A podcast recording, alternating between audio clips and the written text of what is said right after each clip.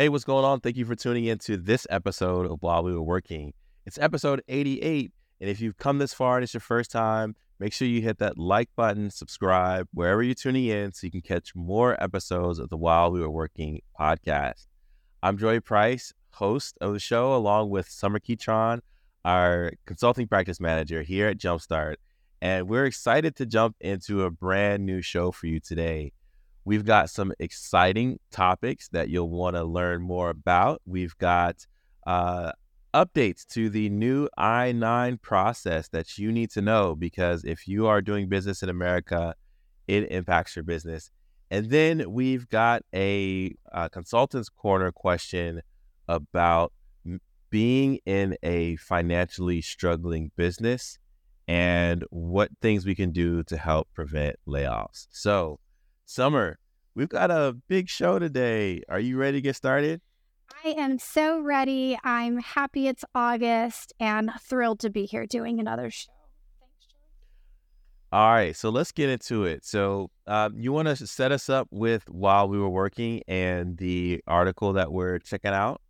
I would love to. And to kick off the While We Were Working segment of our show, uh, if you haven't joined us before, this is the part of the show where Joey and I take a look at what's happening in the world of business and you know what things you might have been so busy uh, working you might have missed.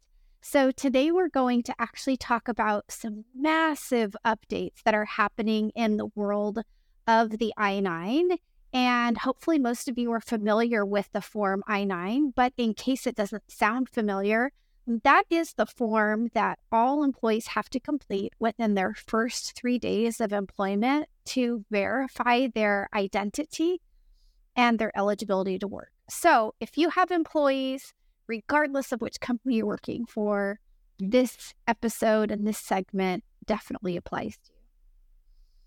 Yeah, and this may feel like a segment where we get into the weeds a bit. Whether you're in HR or not, you still want to pay attention because, hey, if you're a hiring manager and you're bringing on someone for the first time, they're going to be completing this document and you want to make sure you're doing it the right way. And of course, if you're in HR, you're already one of our people. You know this is important. Every single person who goes into a business must complete this form if you are on W two paper. Uh, if you are on W two payroll. So, uh, this episode we're covering this. Uh, I guess it's called a, a press release or a news alert from the United States Citizenship and Immigration Services because they're publishing the revised form I nine and. Um, there are a few things here where they're moving sections from one section to another. They're revising lists of acceptable documents. They're cutting instructions from 15 pages to eight pages. Uh, but there are some other things that we want to drill down specifically, and that's about completing it in person versus remote. Um, Sommer, what are your what are your thoughts on on this new update? Well, uh, first, I'd like to chat about it's not really new news, but I think it is relevant and a great time to just mention that for anybody that did a remote verification for their in person team members, that the deadline to actually verify those documents physically in person is the last day of August. So if you haven't done it yet, you still have the month to complete it. And then the second piece that I'll mention is for this physical inspection of documents, if a separate individual is doing that verification, then the individual who initially completed the remote verification, you have to complete um, an entirely new section two. Uh, so, just an important takeaway there's a ton of information about this um, on uh, the USCIS website, but just wanted to make sure we chat about that before we dive into the new form entirely. Yeah, and I wanted to. I'm glad you brought this up because I was on a call today uh, talking about um, the differences between compliance in the U.S. versus compliance in other countries, for example, Germany and the UK. Uh, so, so it was a call about about Europe, European compliance, and they were talking about you know GDPR, and they were asking hey, is is the U.S. you know really tight with uh, compliance? And my response to them was, well, you know, no one's gonna beat down your door to make sure that you've got this paperwork complete. However, if there's a prompting or an audit or something that causes DOL or USCIS to come knocking on your door, you better have your paperwork right. And Sommer, I'm sure you can speak to this. Uh, you've gone through some I 9 audits. I've gone through some in, in my past as well. And you could have airtight policies today, but it's always about the documentation that happened months ago, years ago that you had just forgot. And now it's like, oh my gosh, how do I clean this up? So this is a great opportunity for you to, or to have us take a look at your I-9s, see what's correct, see what needs to be updated so that you can have clarity and peace of mind about if the door is knocked or if you get the call, you can respond and say, We've got our four I-9s, they're complete, they're updated according to standard, and we would pass a compliance test. I think that's absolutely excellent advice, Joey, because I think I 9s aren't a problem until they're a large problem. And there's really no in between.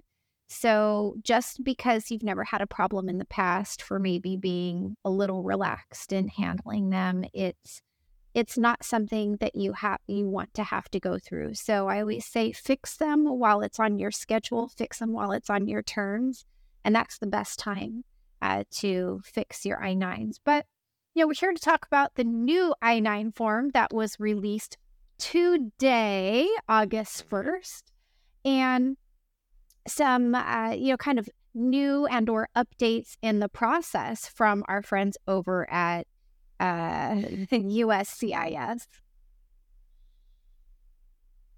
Yeah, so let's go through this real quickly. Um, one of the things that is updated, I've got this here.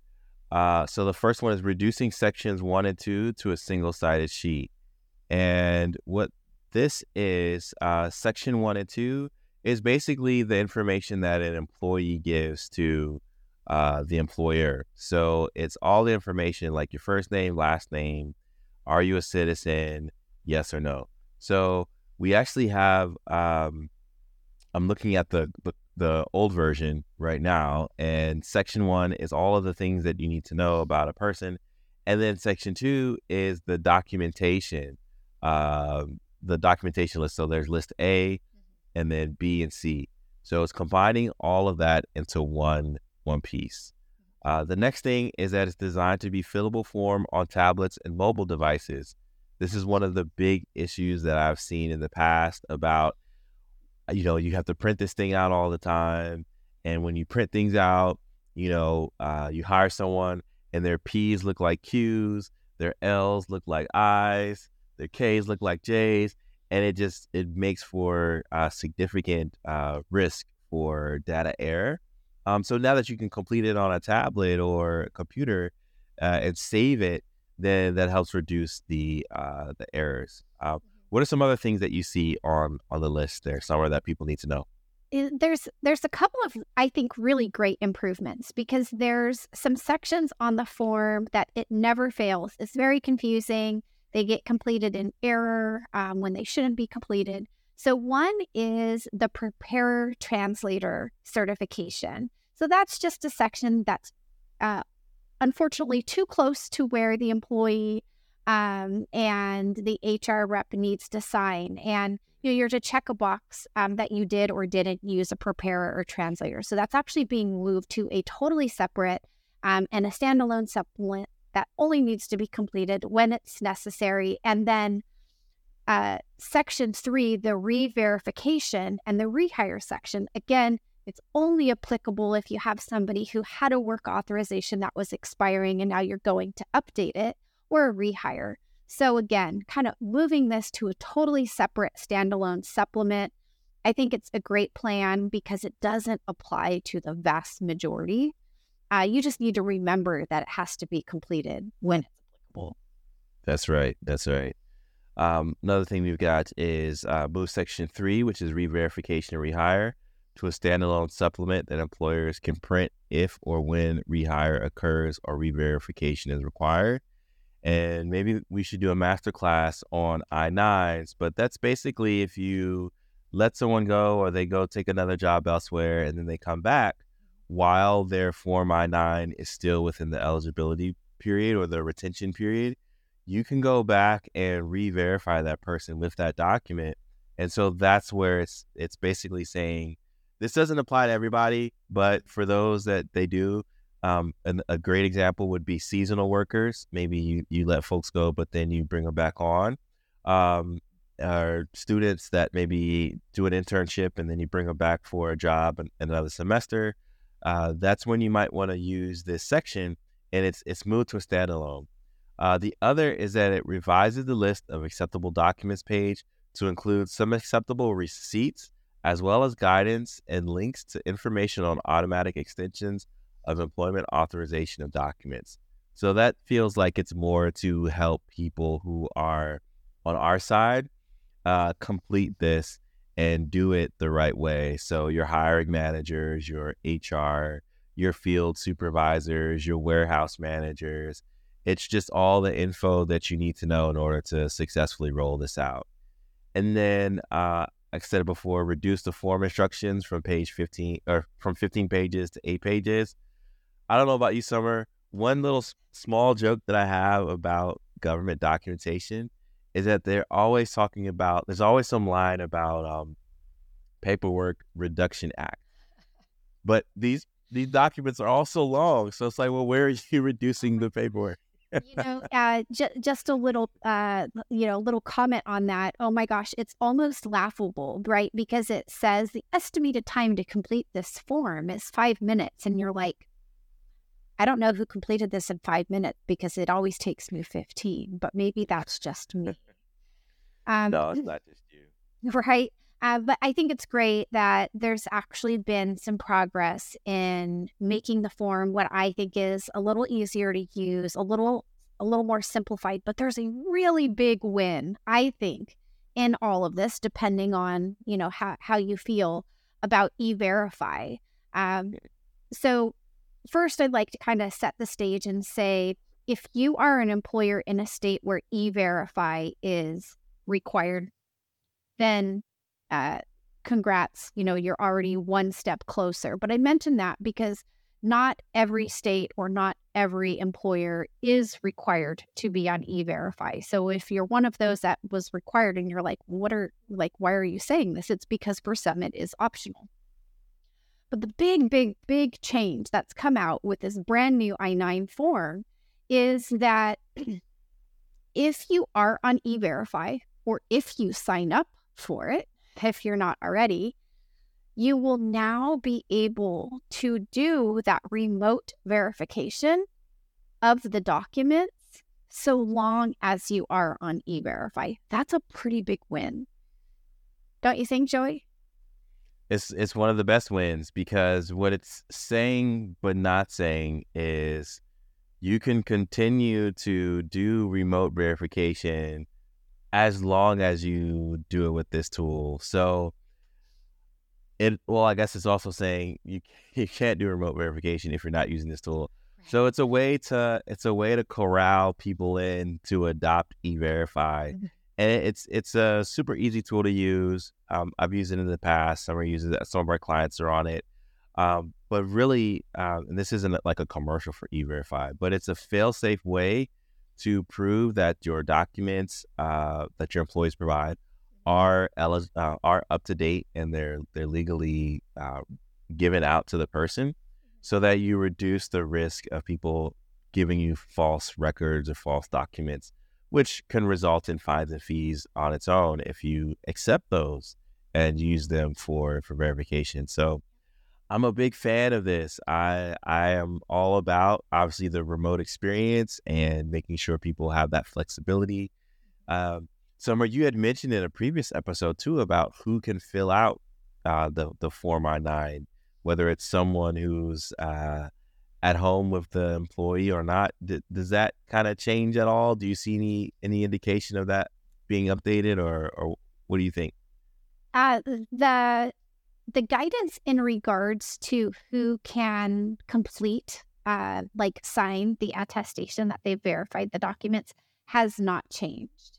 So I, I think depending on, you know, as a company, who you authorize to complete that on your behalf, uh, this is definitely going to help with organizations that have remote team members because the alternative, which some companies still do and may still decide to do, is to utilize a notary uh, just because they're used to looking at these documents. But, you know, you will have potentially one party doing the actual completion of the I 9 and then an employer uh, actually doing the e verify because e verify can't be done uh, by somebody who is, you know, a friend, a notary. Like that is employer technology. And I'll also mention that if you're not on e verify, as, as Joey uh, referenced, it's really easy to use. The process, start to finish, to actually verify an employee is like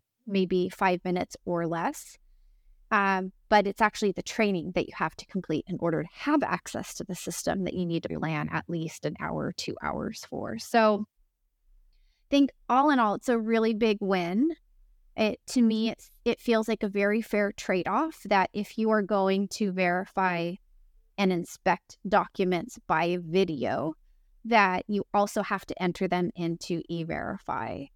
Um, one last piece I'll mention is that if you are going to do the remote verification, there is a requirement to keep copies of the documents. So that's a little different than if you're inspecting these actually in person. Retaining the copies of the documents is optional. So don't miss that really important piece. Yep, yep, yep. Super important. Okay, we're going to go ahead and transition to our, our next topic here and of course, if you're in the market for uh, a refresh of your HR strategy, maybe you're you need that missing piece of HR in your business, uh, reach out to us at jumpstart-hr.com for our team to become your team and help guide you towards better HR outcomes, better workplace experience, and better better I9s. So we're at jumpstart-hr.com. That's where you can reach out. All right, we we, we started this episode talking about uh, a topic that related to hiring. Uh, this one is related to uh, a company that may not be in the best financial position, but we got a letter in from someone who reached out to us at hello at jumpstart.hr.com. And uh, the gist of it is the company that they work for is struggling financially. Um, they're trying to come up with a proposal to manage labor expenses to avoid a large layoff but they wanted to know from HR folks who've been in this business for a while what are some options that they might consider.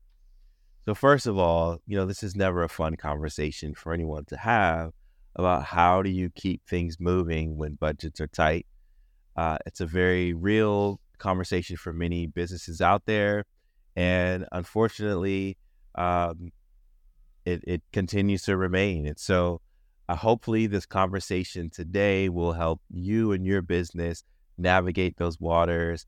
If you are, if you're faced, uh, or you can um, share this episode with a, a, a, business colleague or friend who might be going through the same thing. So, Sommer, I know you have a list of ideas uh, that that a person might suggest to keep things moving. So, I'd I'd love to hear your thoughts on what you'd recommend if this person was was talking to you face to face about mm-hmm. about this scenario. Yeah, it, it really is a, a tough situation. I and I do think that the options will vary based on so many factors.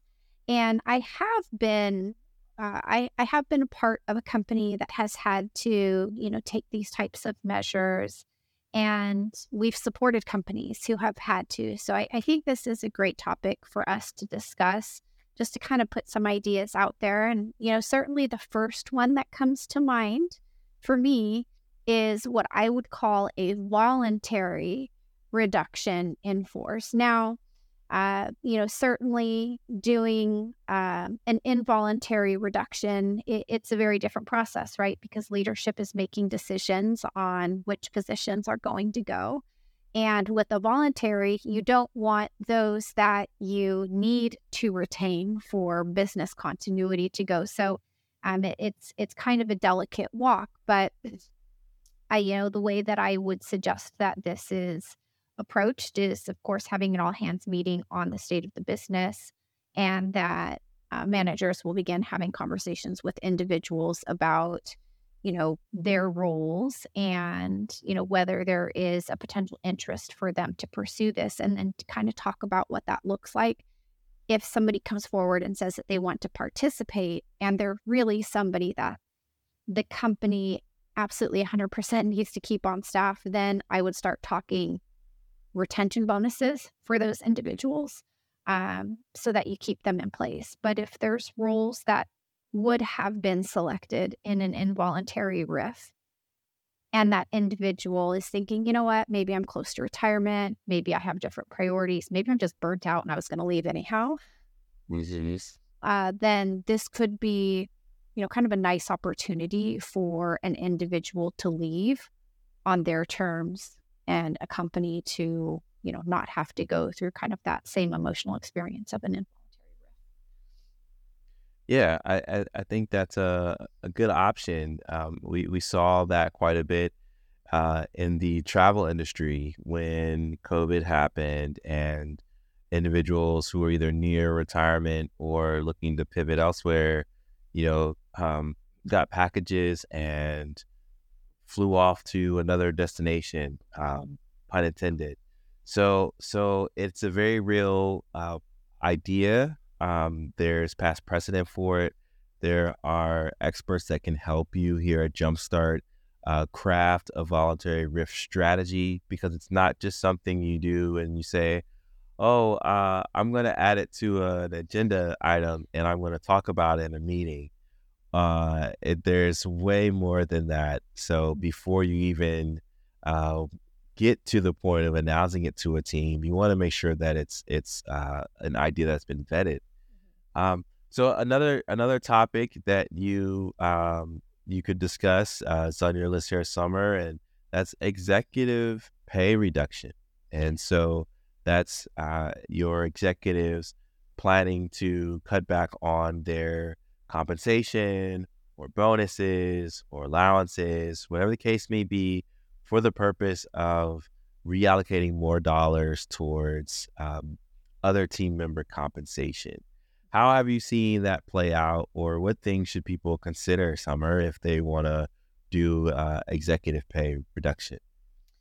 Yeah, it's definitely not a popular topic. I can say that it's you know it, it, it's a tough one also because asking anybody to take a pay cut is not a fun thing to do. It's not you know, it's it's never well received, but because it's generally executives who are at those significantly higher pay levels, they're often also kind of the same segment of your population who can still survive if they were to take a pay cut, right? It's very different than if you had an employee who maybe is making, I don't know, $60,000 a year, they're living paycheck to paycheck, and asking them to take a pay cut would be a different level of severity.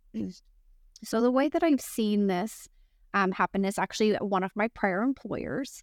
And, you know, we certainly the executives, I should say, already kind of going into these conversations are usually those that are also closest to the financial health of the business. So it, it was really just a group conversation of like, hey, like we can, you know, we can potentially lay off part of our staff and know that like it will cripple running the business. Or each of us can take a pay cut of X percent, knowing that the, you know, according to how the business was performing at that time, that it would just be for a predetermined period of time. And we mm-hmm. would all be able to like resume business at kind of that new normal, but we just needed to get by. So yeah. it was kind of one of those like, you know, can we count you in? You know, can you do this? And to my surprise, everybody agreed. Yeah, no, that's a that's a that's a great story. It's encouraging um, for for the person who, who wrote this in who, might want to suggest that because to your point, Sommer, um, financial struggle it's not always a indefinite thing and it's not always a fatal thing. Sometimes it just could be seasonal. Maybe there was a, a big account you were expecting to win and uh, didn't come through or you know budget was allocated because something was supposed to happen that didn't. But you know business is an ongoing thing and so if uh, executives can have the foresight to say hey we're better together and i'm willing to play my part to make that happen then reduction of executive pay is something that you should strongly consider and it's I think it's all the more incentive to push harder to get things back the way that uh, they need to be in order for for pay to be restored. So that's a good one. Um, another one you've got here is uh, looking at unused subscriptions. Uh, I think every company just even quarterly uh, with your accountants or your CFO should look at where your dollars are going and if you're spending on them. Um, we we had a, a recent thing. It was super super small, but like we were paying for one Adobe subscription on an annual basis and then another one on a monthly basis, but they did predominantly the same thing. So it's like, well, just just cut one. I mean, it's not a loss to the business, just cut one. So take a look at your subscriptions. Um, I'd even say take a look at the um, the interest that you're accruing on cards and if it makes sense to um, pay those down, pay them off, take a look at you know the interest that you're that you that you're paying out because that's just going you know to your bank. Um, something else that I guess you could cut is maybe uh, oh this is the the other thing, so I won't go too far, but um, cutting the travel. Uh, if there is a lot of back and forth, maybe that could be cut to Zooms or uh, sending, you know, hospitality packages or thank you packages to your clients that maybe you'd greet in person in lieu of uh, airfare, which uh, is, is, also also rising. But um, Sommer, what are your thoughts on on cutting back subscriptions and travel and, and other expenses? Yes, I, would say subscriptions for sure. Uh, there's a client that I worked with who, as part of their onboarding, they just granted a lot of access to things like Office 365 and some of their um, internal tech, and they had a lot. But I think when it came time to kind of look at spend, they realized, oh my gosh, everybody gets these 365 accounts, but they're a Google shop. So really only a couple were actually using it. And there was actually a huge potential just there for savings. But, you know, speaking of Google, uh, sometimes what happens is folks leave.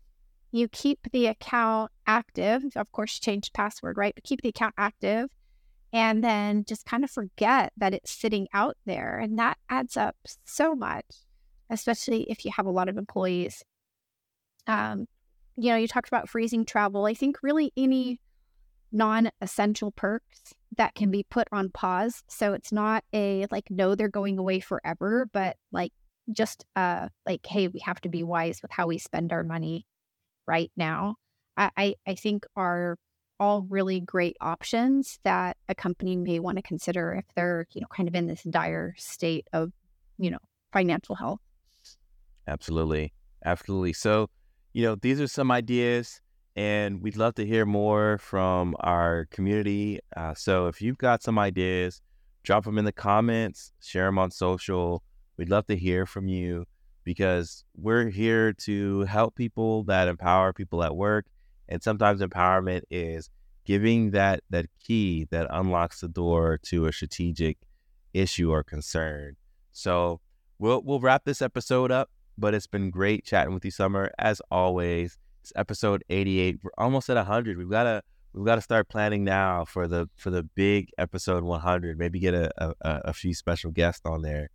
But uh, if you like the show, subscribe, hit the like button, leave a five star review, and check our growing catalog of of uh, advice, inspiration, and expert tips over at our While We Were Working podcast pages. And if you need HR services for your business, check us out at jumpstart-hr.com. See you later. Thanks, everyone.